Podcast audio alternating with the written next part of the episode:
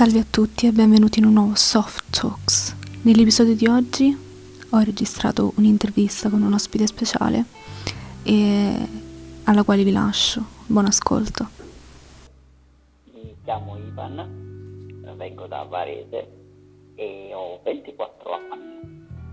Eh, non sono più studente da pochissimo, nel senso che mi sono laureato, quindi sono in cerca di un'occupazione. E, ehm, e che altro vi posso dire? Eh, inerente al tema, cioè che tra le varie cose sono un ragazzo transessuale. Ok, quindi adesso ti dico io il perché sei qua. Sei qua perché una settimana fa, sì, fino al 19, è stata la Trans Awareness Week e io mi ero già promessa di portare la comunità LGBT nel canale e in realtà volevo iniziare gradualmente, quindi seguendo tutte le lettere. Ma poi quando ho letto che era la Trans Awareness Week ho detto allora iniziamo dalla T. Ti ho iniziato a seguire tre mesi, due o tre mesetti fa, quindi ho detto ah. perché no. Mi sei piaciuto tanto, mi piacciono tanto i tuoi contenuti e quindi ho detto quale miglior cosa. Grazie e mi fa piacere che tu abbia accettato e che tu sia qua oggi. Quindi mi sono fatta fare alcune domandine. Grazie mille. Troppo, poche. Ma prima di tutto, c'è stata una persona a cui ti sei ispirato o che ti è stata d'esempio? O per intraprendere la transizione o in generale? Come preferisci tu? Ok. Mm, o entrambe, dunque, sono due persone diverse. Persona ad esempio per intraprendere la transizione transizione in particolare no, nel senso che oggettivamente io non conoscevo nessuno quando ho iniziato la transizione. Eh, o meglio, quando ho iniziato a, a muovere i primi passi verso il raccogliere informazioni, come si fa, cosa devo fare, dove devo andare, a chi devo chiedere ero totalmente spaesato perché non conoscevo nessuno e non sapevo proprio da dove partire. Poi durante il percorso sì, ho conosciuto una serie di persone da, da cui avere un esempio eh, di vita, ma in generale come persone prima di tutto e poi anche come persone che vivono la loro condizione trans in maniera molto serena e in maniera anche tale da aiutare gli altri a viverla a loro volta in maniera serena. Perché comunque non è facile eh, nella società in cui viviamo, però se c'è qualcun altro come te che ti allunga la mano e ti dice non ti preoccupare, se ce l'ho fatta io ce la possono fare tutti, è sicuramente incoraggiante per una persona che si trova spaesata.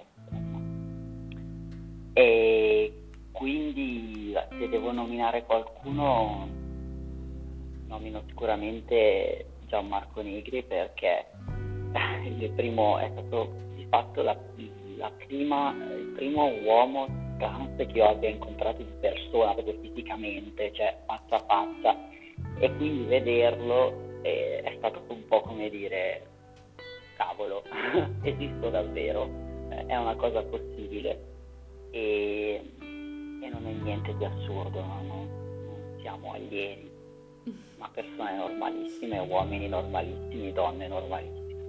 Quindi, che poi questa parola normalità non ci piace, però utilizziamola giusto così per, per far capire, però prendiamola molto, molto filosoficamente. E, ehm, e poi si dava anche, lui dava anche un ottimo esempio di, di sostegno, a, di aiuto alle altre persone.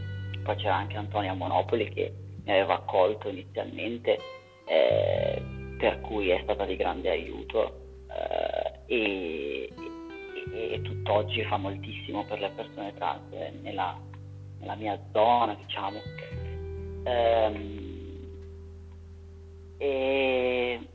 ovviamente durante il percorso ho conosciuto di altre persone, anche non solo eh, italiane ma anche al di fuori che sono degli esempi concreti di, di, di pride nel vero senso della parola, quello che sta sempre a testa alta perché non c'è niente di cui vergognarsi, non c'è niente da nascondere. Eh, sì, direi questo. Poi, se ti identifichi in un colore e se sì, qual è? Oh mamma, identificarmi non lo so, non ci ho mai pensato che mi identifico in un colore. Eh, ma, non ho idea, il mio colore preferito è il rosso, però non so se si può dire che mi identifichi nel rosso. È una domanda curiosa, non mi è mai stata posta. Puoi farlo dal punto Ci di vista oggettivo, cioè magari mi posso identificare nel rosso perché sono una persona passionale, amore, sentimenti, o in generale, oppure semplicemente quello eh, che ispira a te.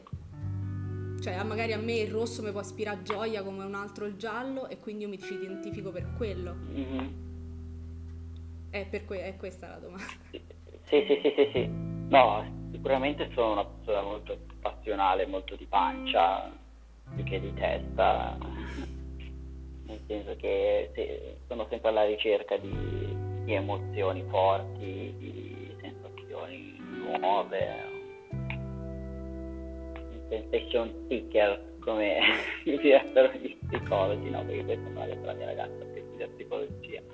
E, sì, quindi magari è per quello. Non mi piace chi non si, non si sbilancia mai, chi sta sempre contenuto impostato, chi non si lascia andare, eh, gli introversi.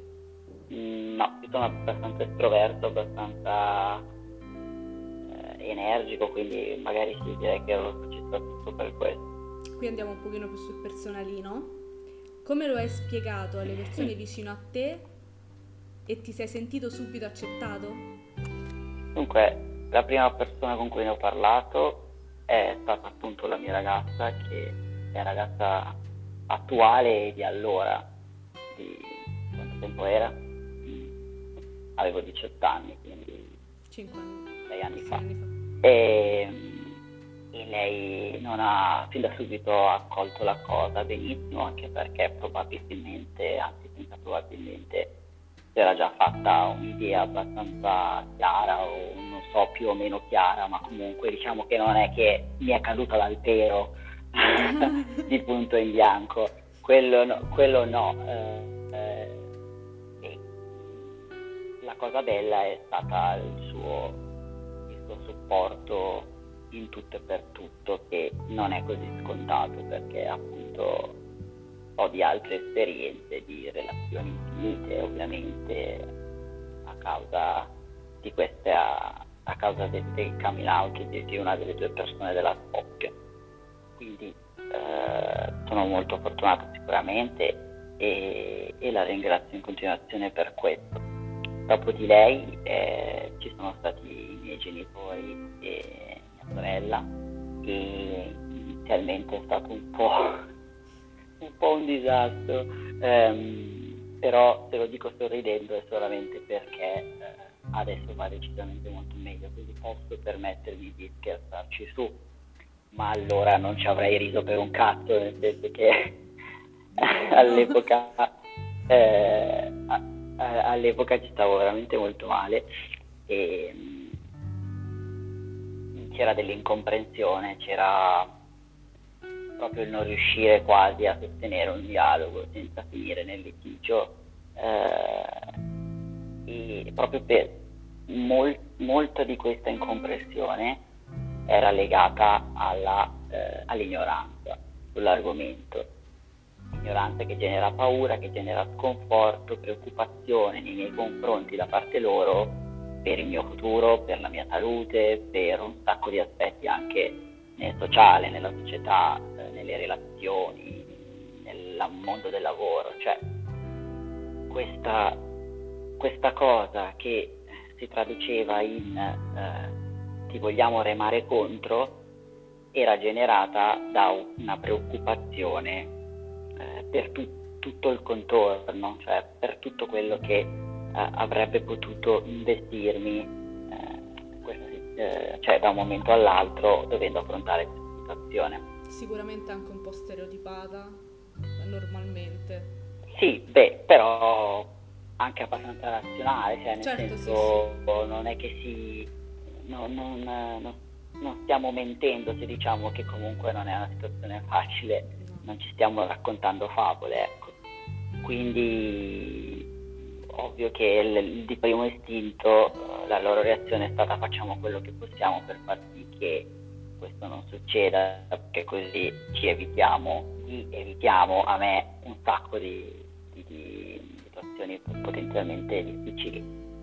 Per fortuna eh, ci sono voluti degli anni e ci è voluto anche eh, l'intervento di diverse persone, di diverse, non solo di, di, esperti che sono stati il mio psicologo e il mio endocrinologo per quanto riguarda eh, la rassicurazione dal punto di vista della salute e della terapia ormonale, eh, ma anche eh, dello stesso Gianmarco Negri che appunto mi ha aiutato molto concretamente eh, dimostrando no? con la sua stessa vita, con la sua stessa esistenza che può vivere serenamente, benissimo, stando tranquilli dimostrando anche cioè, la, la, la, portando la sua storia, portando quello che è stato anche il percorso di accettazione di, di sua madre poi, eh, per cui una madre può rivedersi molto eh, in un'altra madre che ha affrontato la stessa situazione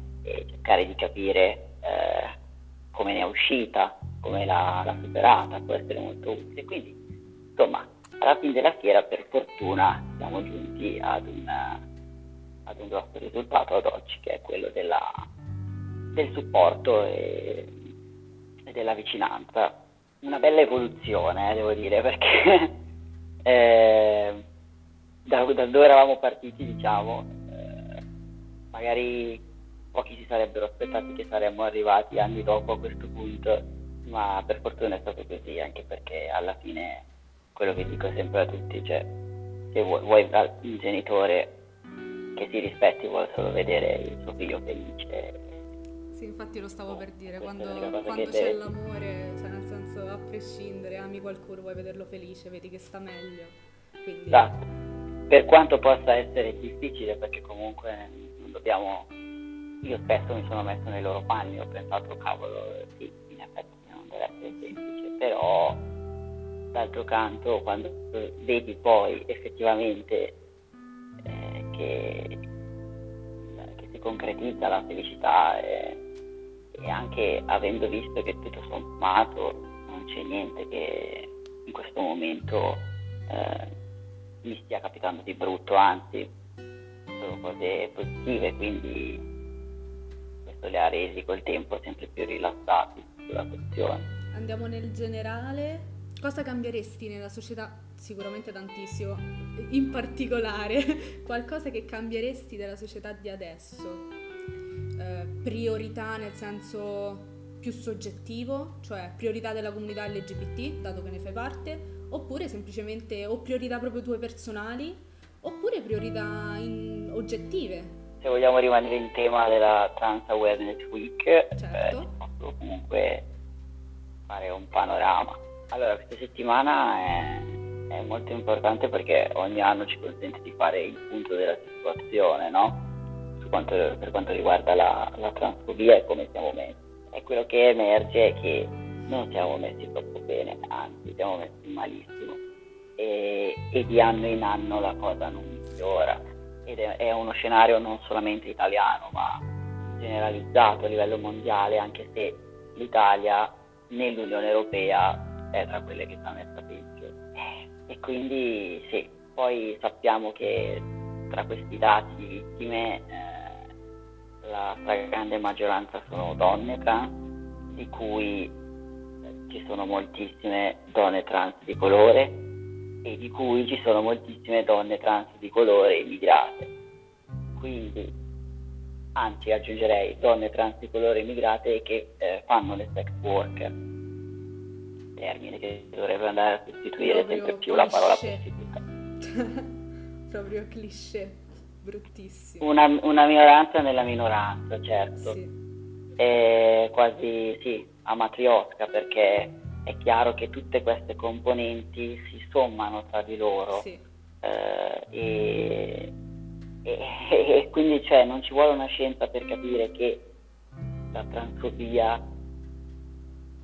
non può far altro che andare a sommarsi a misoginia e razzismo, perché, perché sì, eh, sono altri grossi problemi della nostra società e quindi metti tutto insieme, cioè concentra tutto ciò in un'unica persona e ha ottenuto probabilmente la minoranza più minacciata in questo momento.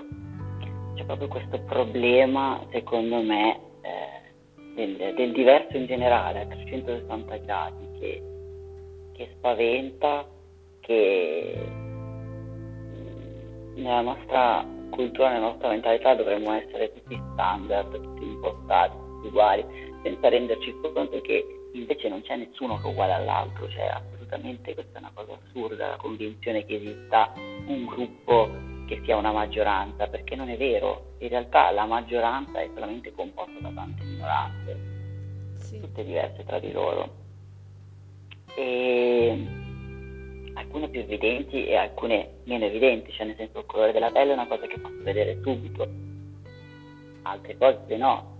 Io per esempio sono uomo, sono bianco, finché non parlo della mia transessualità, resto visto come uomo bianco, per cui resto eh, nella eh, categoria più privilegiata.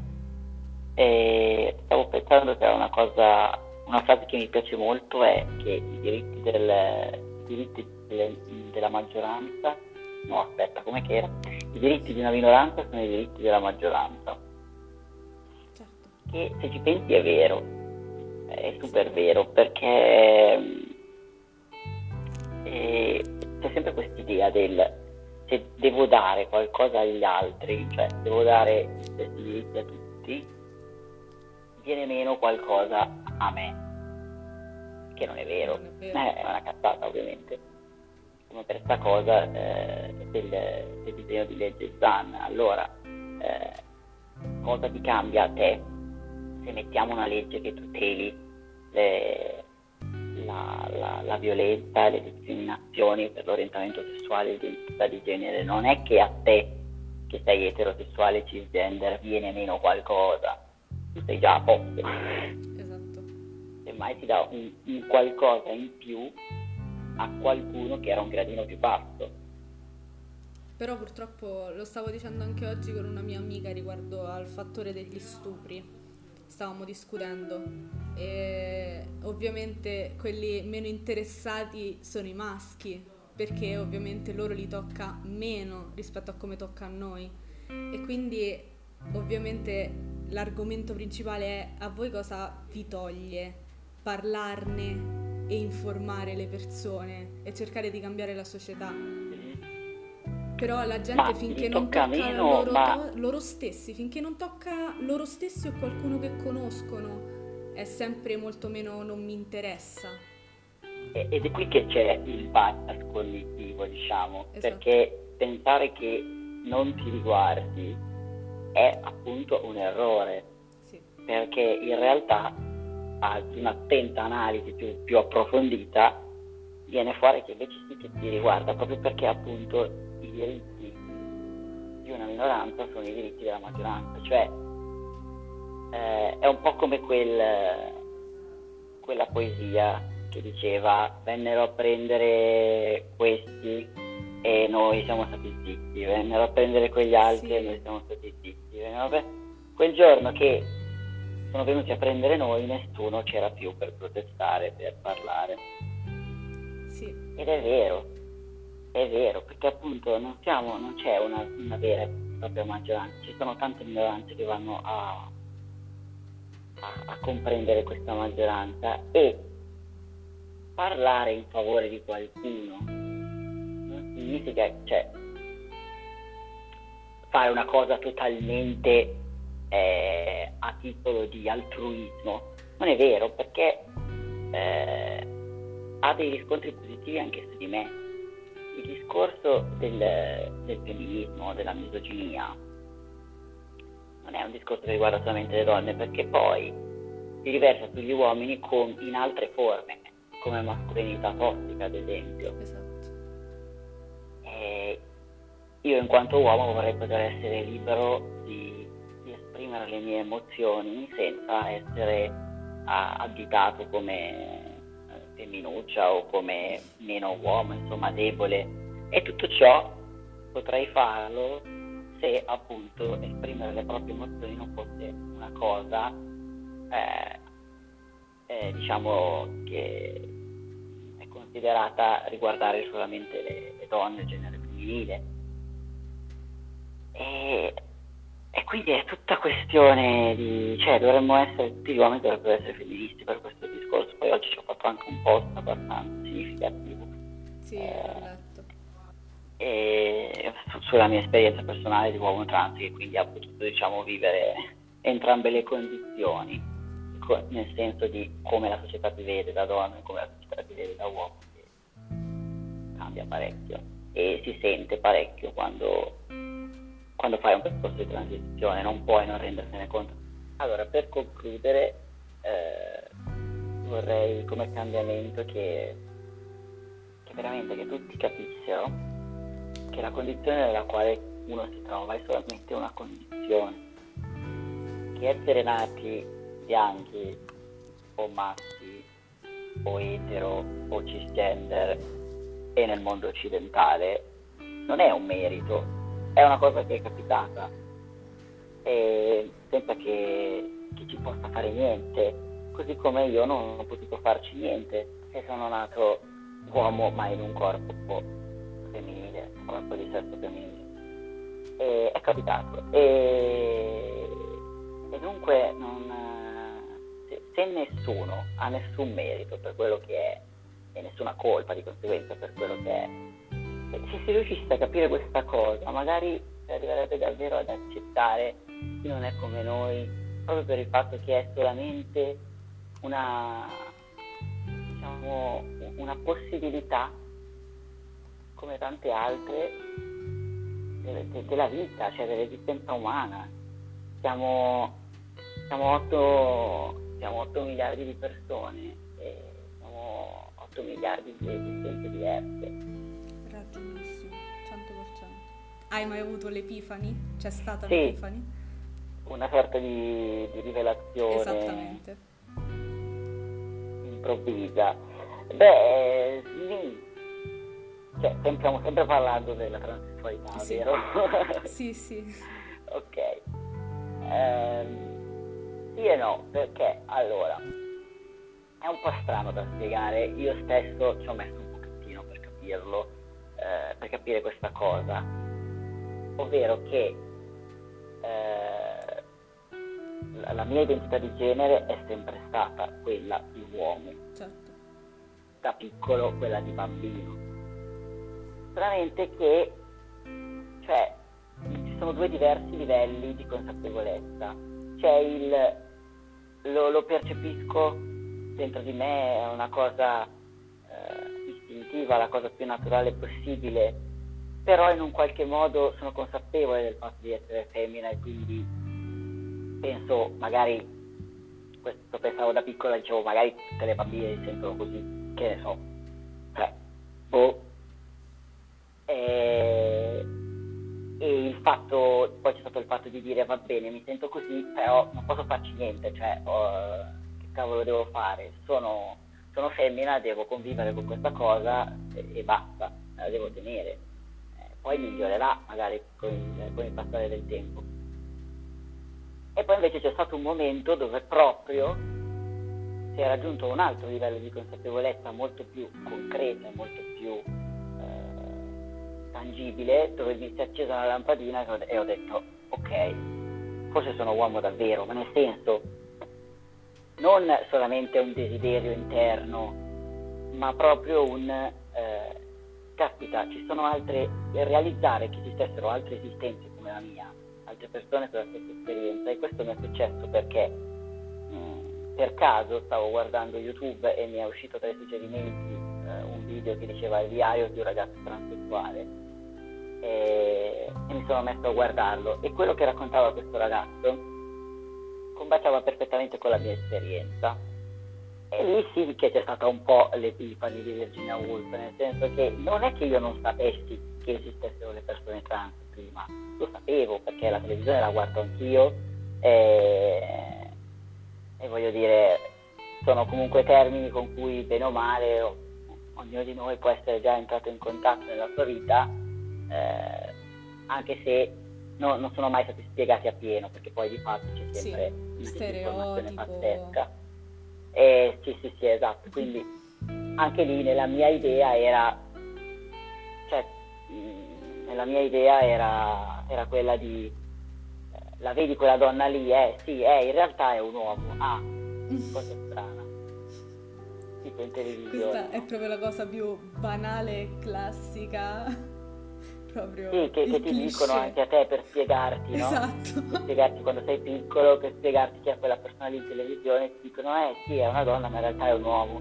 E, e tu dici, tipo, oh, io non, non capisco, non, non, so bene cosa immaginarmi, però va bene. e, e invece eh, un'altra cosa è realizzarlo su se stessi e dire, ma allora è questo che significa davvero essere una persona transessuale. È questo che significa ad esempio disforia di genere, cioè provare una sensazione di disforia appunto che è il contrario di euforia, quindi brutta, spiacevole nei confronti del proprio corpo e del proprio ruolo di genere anche nella società o eh, del, quello che gli altri si aspettano da te in quanto donna, in quanto uomo, tutta una serie di cose che riguardano appunto il genere.